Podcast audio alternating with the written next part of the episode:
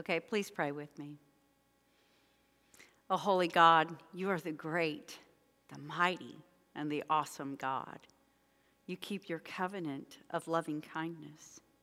At the great cost of the shed blood of your one and only beloved Son, you equip us to keep covenant with you. Father, I pray right now that you would give us understanding of your word so that we might keep it and observe it with all our hearts. We want to walk in the path of your commands, for there we will find delight. Holy Spirit, set our hearts to study your word, obey it, do it, and teach it to others. In this moment, I pray that you would turn our eyes away from worthless things and revive us in your way. I pray that you would use me, loving Father, to speak your word to your people. Wash this sinner clean. Empty me of all my flesh and all my strength.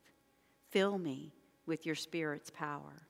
This I humbly ask in the majestic and merciful name of Jesus Christ, who is both Adonai and Savior. Amen.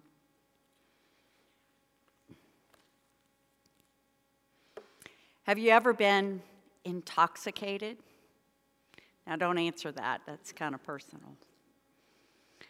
But to be intoxicated is to be so filled with something that it alters your senses and changes your entire being to the point that you're no longer yourself. Excessive alcohol or drug abuse does that. So does being head over heels in love. I mean, some people are intoxicated with love, they're intoxicated with beauty, success, or self adoration.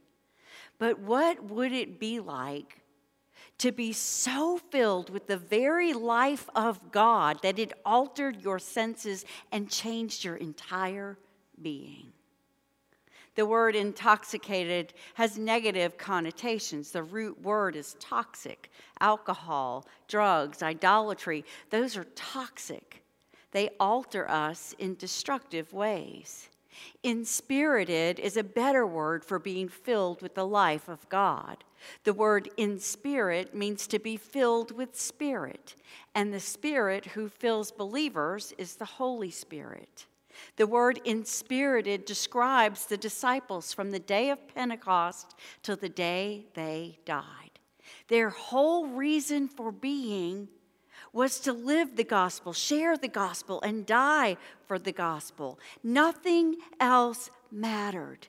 They surrendered their whole lives to Christ. Therefore, He filled them with the incredible Holy Spirit power displayed in the early church.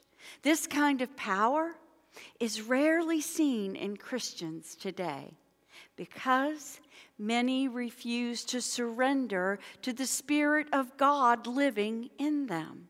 Christianity today is too often centered on human emotions how I love, how I feel, how I live, how I serve. The truth is, is that a believer's life is defined by Jesus Christ. He is the Lord or master of every true Christian. Today, every believer receives the precious gift of their own personal Pentecost. The moment they trust in Jesus Christ, the very life of God comes to live in them. From that point on, genuine believers have the ability to live inspirited or filled with the life of God. But the extent of their spiritual filling depends on the extent to which they submit to Jesus Christ as Lord. That is because under, living under the lordship of Jesus Christ requires a submissive spirit. That's what we're going to examine um, in our two divisions today spirit filled and spirit led. So, our first division is spirit filled, Ephesians chapter 5, verses 18 through 21. Verse 18, and do not get drunk with wine, for that is debauchery, but be filled with the Spirit. So, Paul I mean, this is kind of a no brainer. He says, Do not be intoxicated with wine.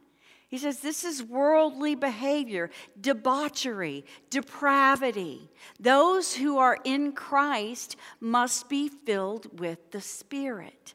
Now, the Spirit, of course, refers to the Holy Spirit who already lives in every believer. In John 14, 16, Jesus promised that the Holy Spirit would permanently indwell his followers. That means believers, of course. And this would be a gift of grace.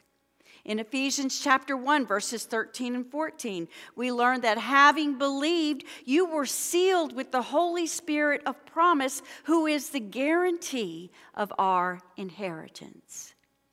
The filling of the Holy Spirit, referred to in verse 18, comes as believers submit to Him so that He can fully possess or fill them.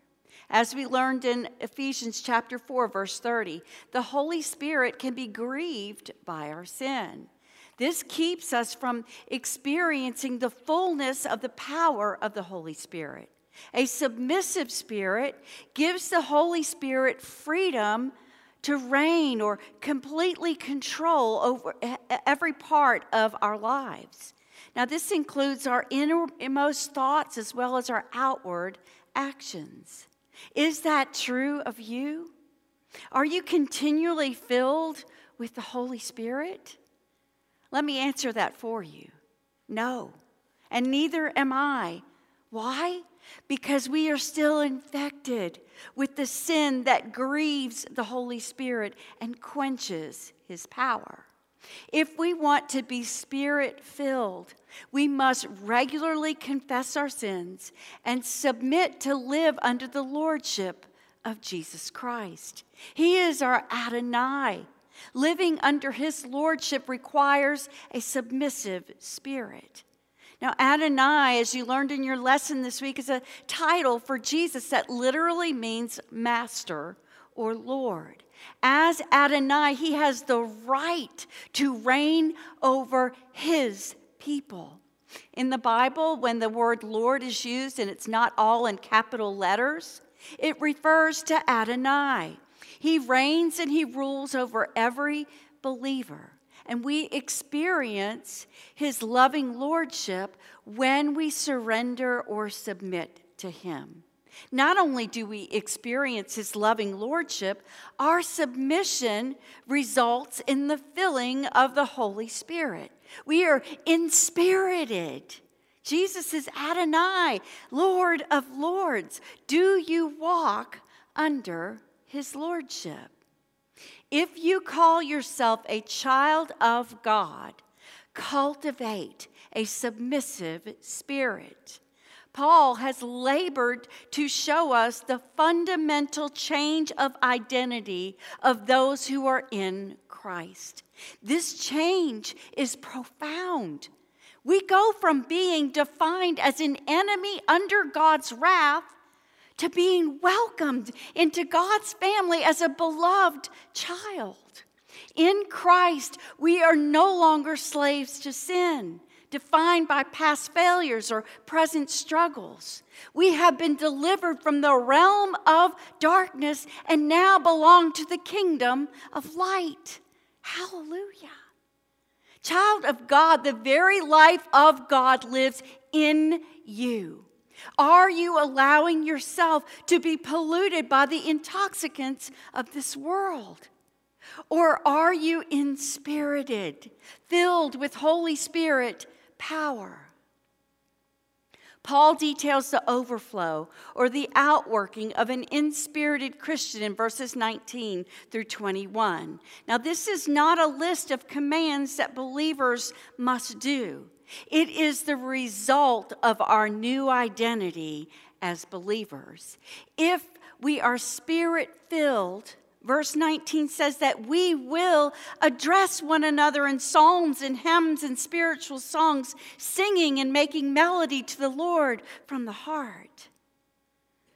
Spirit filled worship is described here, and it is both horizontal and vertical. We address one another as we sing, but we also sing to the Lord. This highlights our need for corporate worship that encourages our hearts and strengthens our souls as it is done to the Lord from the heart. This is an inspirited exercise. In verse 20, Paul says, Spirit filled believers will give thanks always and for everything to God the Father in the name of our Lord Jesus Christ. Constant gratitude.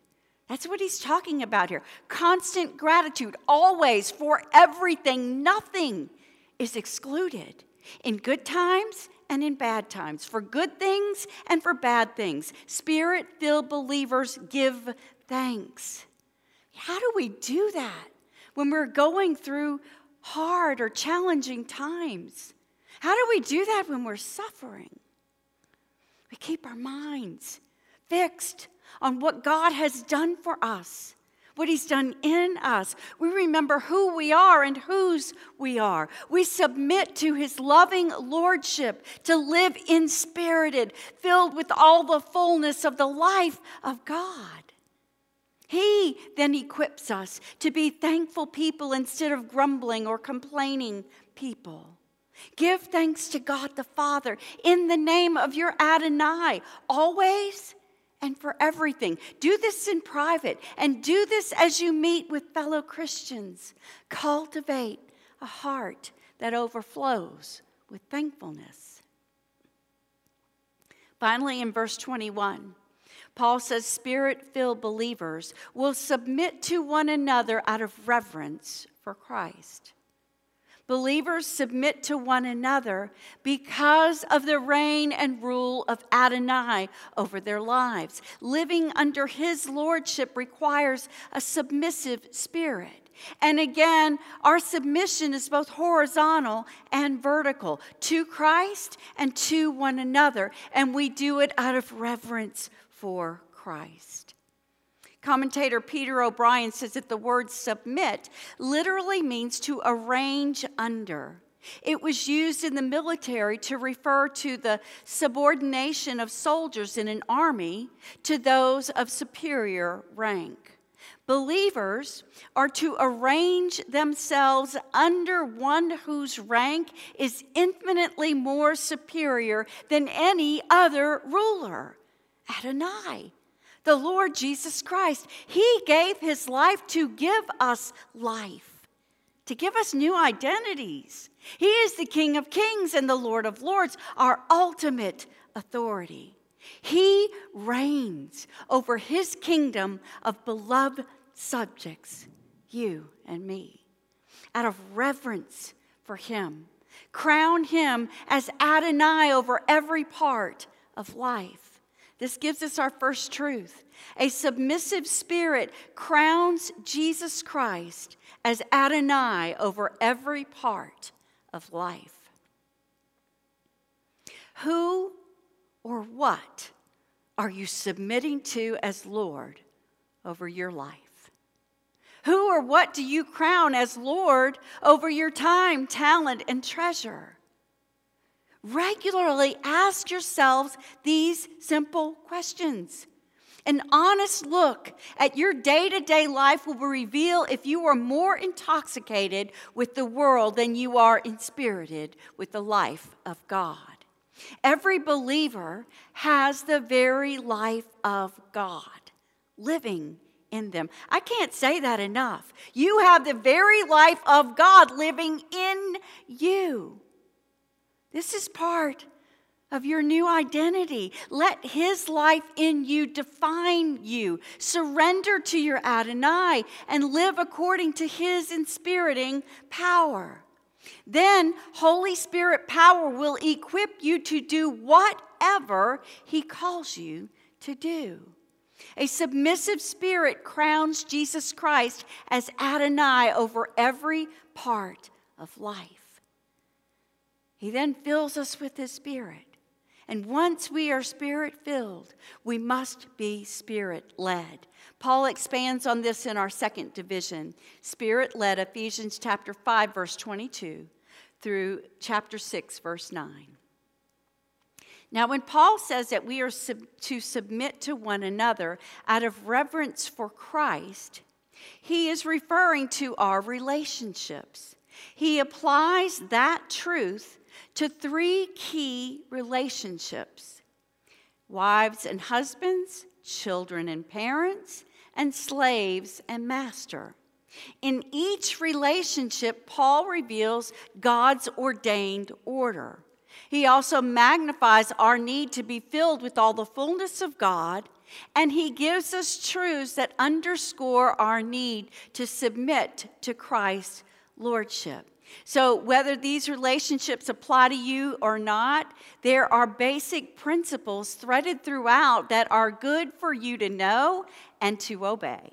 So, the first relationship is between wives and husbands.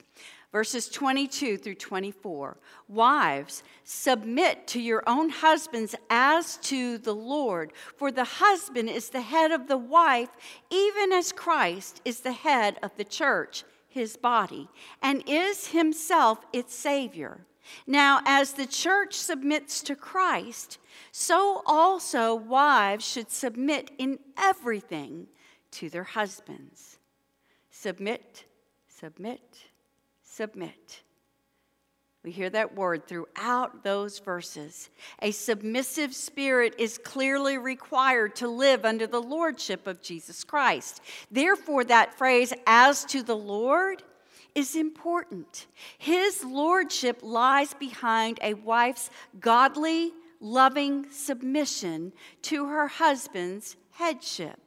Now, this flies in the face of a modern culture that seeks to tear down the God ordained institution of marriage. Our culture misinterprets and misunderstands biblical submission. Ligon Duncan clarifies, saying that the kingdom order of male headship liberates women to fulfill their redemptive function. From the world's perspective, submission restrains women. From a gospel perspective, submission frees us to do what we have been created and redeemed to do. Now, such submission imitates Christ by dying to self with the goal of glorifying God. This is what verse 23 says uh, means when it says that a husband's headship over a wife is as Christ is the head of the church. So, when in verse 24 we see the command for wives to submit to their husbands in everything, meaning every part of life, it does not mean that she follows him in sinful behavior. That is not as Christ. We also must remember that this passage is anchored in Ephesians chapter 5, verses 1 and 2, which commands believers to be imitators of God as beloved children and to walk in love as Christ loved us and gave himself up for us, a fragrant offering and sacrifice to God. So a wife imitates Christ's sacrificial love to submit to her husband. A husband imitates Christ's sacrificial love to serve as head of his wife. Jesus shows us exactly what this headship looks like in his loving relationship with the church. He shows us it's not only means authority, it also means loving sacrificial service. Jesus humbled himself to become a servant of God, serving God's chosen people. He loved them, fed them, taught them, healed them, washed their feet, even those of his betrayer, Judas. Then he willingly laid down his life on the cross in the ultimate act of humility and servanthood. His actions exemplify a submissive spirit. Paul continues to address husbands in verses 25 through 31. His instruction for Christian husbands, for their headship, is far more detailed than his instruction for a Christian wife's submission. Commentator Bryan Chapell says that biblical headship shifts the focus of husbanding, husbanding from taking charge to taking responsibility. Biblical headship is simply the exercise of God given authority whereby a man does all that is within his power to see that love, justice, and mercy rule in his home, even when fostering such qualities requires his own personal sacrifice. I mean, truly, Christian husbands carry a far heavier weight of responsibility before the Lord. Do you resent or grumble about your husband's headship? Or does his God ordained calling as head send you to your knees in fervent prayer? Ladies, we must choose the latter.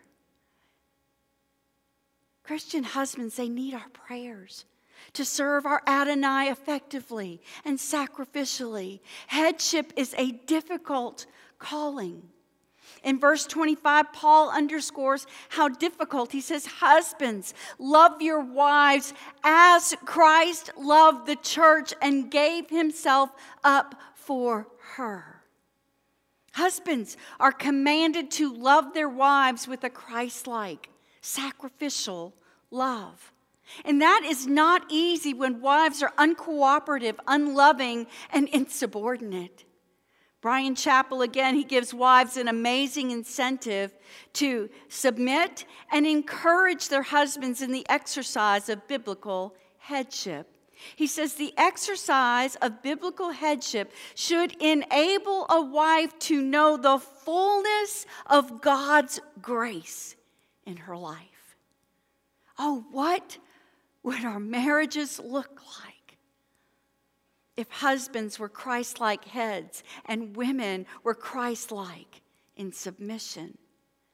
Such marriages would serve to glorify God and sanctify one another.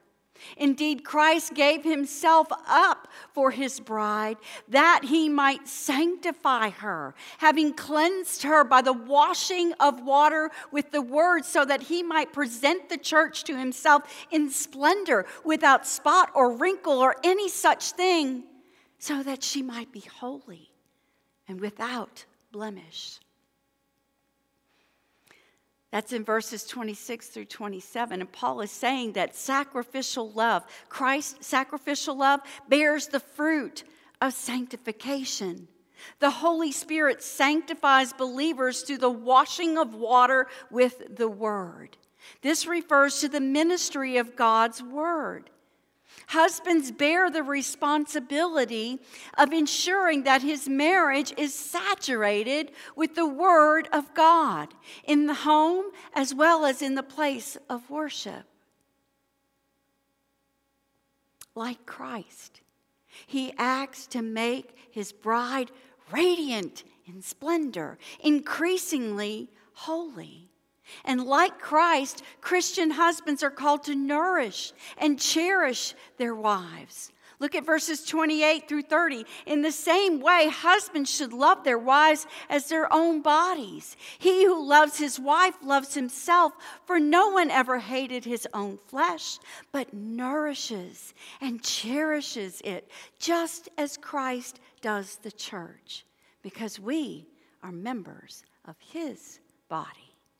Christ nourishes and cherishes the church. We are his body. Husbands are called to imitate Christ in this. And this is mutually beneficial because a husband and wife are one flesh. When one suffers, both suffer. When one is sanctified, both are sanctified. Paul expands on this in verses 31 through 32. He says, Therefore, a man shall leave his father and mother and hold fast to his wife, and the two shall become one flesh. This mystery is profound, and I am saying it refers to Christ and the church. The intimate and intricate bond between a husband and wife makes them one flesh. This design mirrors our union with Christ. Believers are one with Him. God uses our union with Christ and our union in marriage to sanctify us until we become all that He intends for us to be. Now, the profound mystery that Paul refers to in verse 32 is the gospel. Through the gospel, Christ called a bride to himself, the church.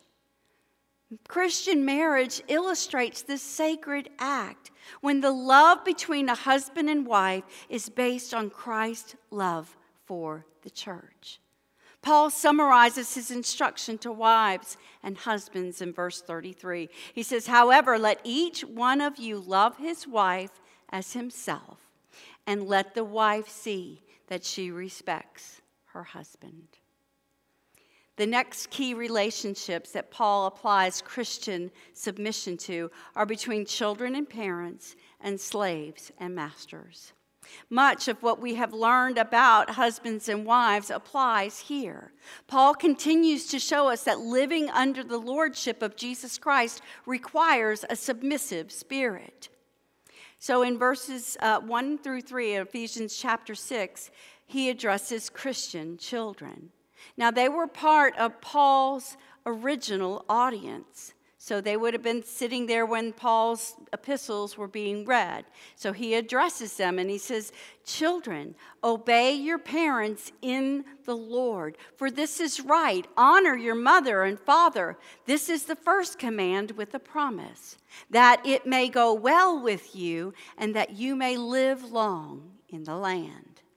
So Paul skillfully recalls God's fifth commandment, which is the foundation upon which respect for elders and authorities is built. A child's obedience to his or her parents is done in the Lord. Again, that prompts us to remember that this requires a submissive spirit.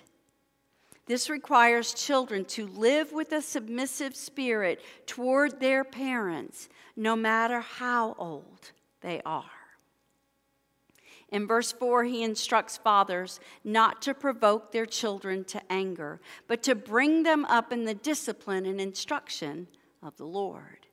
Again, the phrase of the Lord tells us a submissive spirit is required. Jesus Christ is Lord over every part of a believer's lives. Fathers and mothers are to love children just as Christ loves the church, imitating his sacrificial, divine, and perfect love. He loves us with a tender, patient, gracious, merciful, loving kindness. Parents should love their children the same way. This is a high and holy calling. This is an impossible calling apart from the inspiriting of the Holy Spirit. Again, a submissive spirit is required to parent under the lordship of Jesus Christ. This truth applies to God's ordained order in every part of our lives. Paul moves on to address bond servants and masters in Ephesians chapter 6 verses 5 through 9. He says, Bondservants, obey your earthly masters with fear and trembling, with a sincere heart, as you would Christ, not by the way of eye service as people pleasers, but as bondservants of Christ, doing the will of God from the heart, rendering service with a good will as to the Lord and not to man, knowing that whatever good anyone does, this he will receive back from the Lord, whether he is a bondservant or is free. Now, in some of your translations, it might use the word slave rather than bondservant. Paul neither promotes nor condemns slavery here. That's not his focus. Slavery was a fact of life in his day. His focus is on submitting to God ordained authority in places of service, employment, and even government. In Romans chapter 13, verse 1, Paul writes, Let every person be subject to the governing authorities, there, for there is no authority except from God, and those that exist have been instituted by God. So whether we like it or not, those who are in positions of authority have been placed there by God. He is absolutely sovereign over all things at all times. Christians are called to obey those in authority over them with fear and trembling and with a sincere heart, just as they obey Christ. They are His bondservants, His blood bought slaves. Therefore, they are to walk according to His will from the heart. Paul speaks to masters in verse 9. He says, Masters, do the same to them and stop your threatening, knowing that he who is both their master and yours is in heaven, and that there is no partiality with him. So, if Christians are in any way in authority over others, they are called to treat them with the full knowledge that, that God is their master. They too are to use their authority with fear and trembling, with a sincere heart, just as they obey Christ. They too are bond servants of Christ and must do the will of God from the heart. So, although I've had to be very brief with these, um, what we can see is that these relationships reveal God's ordained order for believers. He calls us to a submission that lives under the lordship of Jesus Christ in every area of life as spouses, as children, as parents, servants, employees, and even citizens. So, our second truth is that a submissive spirit lives under God's ordained order. In which relationships are you failing to live with a submissive spirit? What could you do differently to submit to Christ's loving lordship and live under God's ordained order? As I prepared to teach this lesson, as often happens, I had to live it to learn it, then teach it. God showed me how I was failing to submit to my husband's headship. I made a thoughtless, ugly comment about the state of our backyard. It doesn't look very good right now. His reaction quickly convicted me of being an ungrateful, critical wife. Not just then. I realized that this was a sinful pattern. I clearly do not like submitting to my husband. I desperately need to be inspirited to develop a submissive spirit. That is the only way that I can truly live under God's ordained order. How about you? Have you been inspirited? So filled with the life of God that it altered your senses or it changed your entire being to the point that you were no longer yourself? The Christians of the early church wholeheartedly surrendered to Christ's lordship. Therefore, they were so filled with the power of the Holy Spirit that they were no longer the same. They boldly went out and they transformed the known world with the gospel. You and I, we have the same Adonai. We have the same omnipotent God. Do we exhibit this kind of power? This kind of boldness? Or have we forgotten that we are Christ's blood bought and treasured possession? Our union with Christ defines who we are, and it must define what we do. The life of God lives in us. I mean, that truth should overwhelm our souls. It should cause us to hunger and thirst to be filled with all the fullness of God. Let His life in you move you to surrender to Him without reservation and with absolute abandon. Cultivate a submissive spirit that crowns Jesus Christ as Adonai over your life. Develop a submissive spirit that lives under God's ordained order. Does the word submissive describe your spirit? Beloved child of God, turn your eyes toward the cross and catch anew the vision of the crucified Savior who loved you so much that he willingly died to make you his own. Remember afresh that the majestic, sovereign, life giving power of Almighty God lives in you.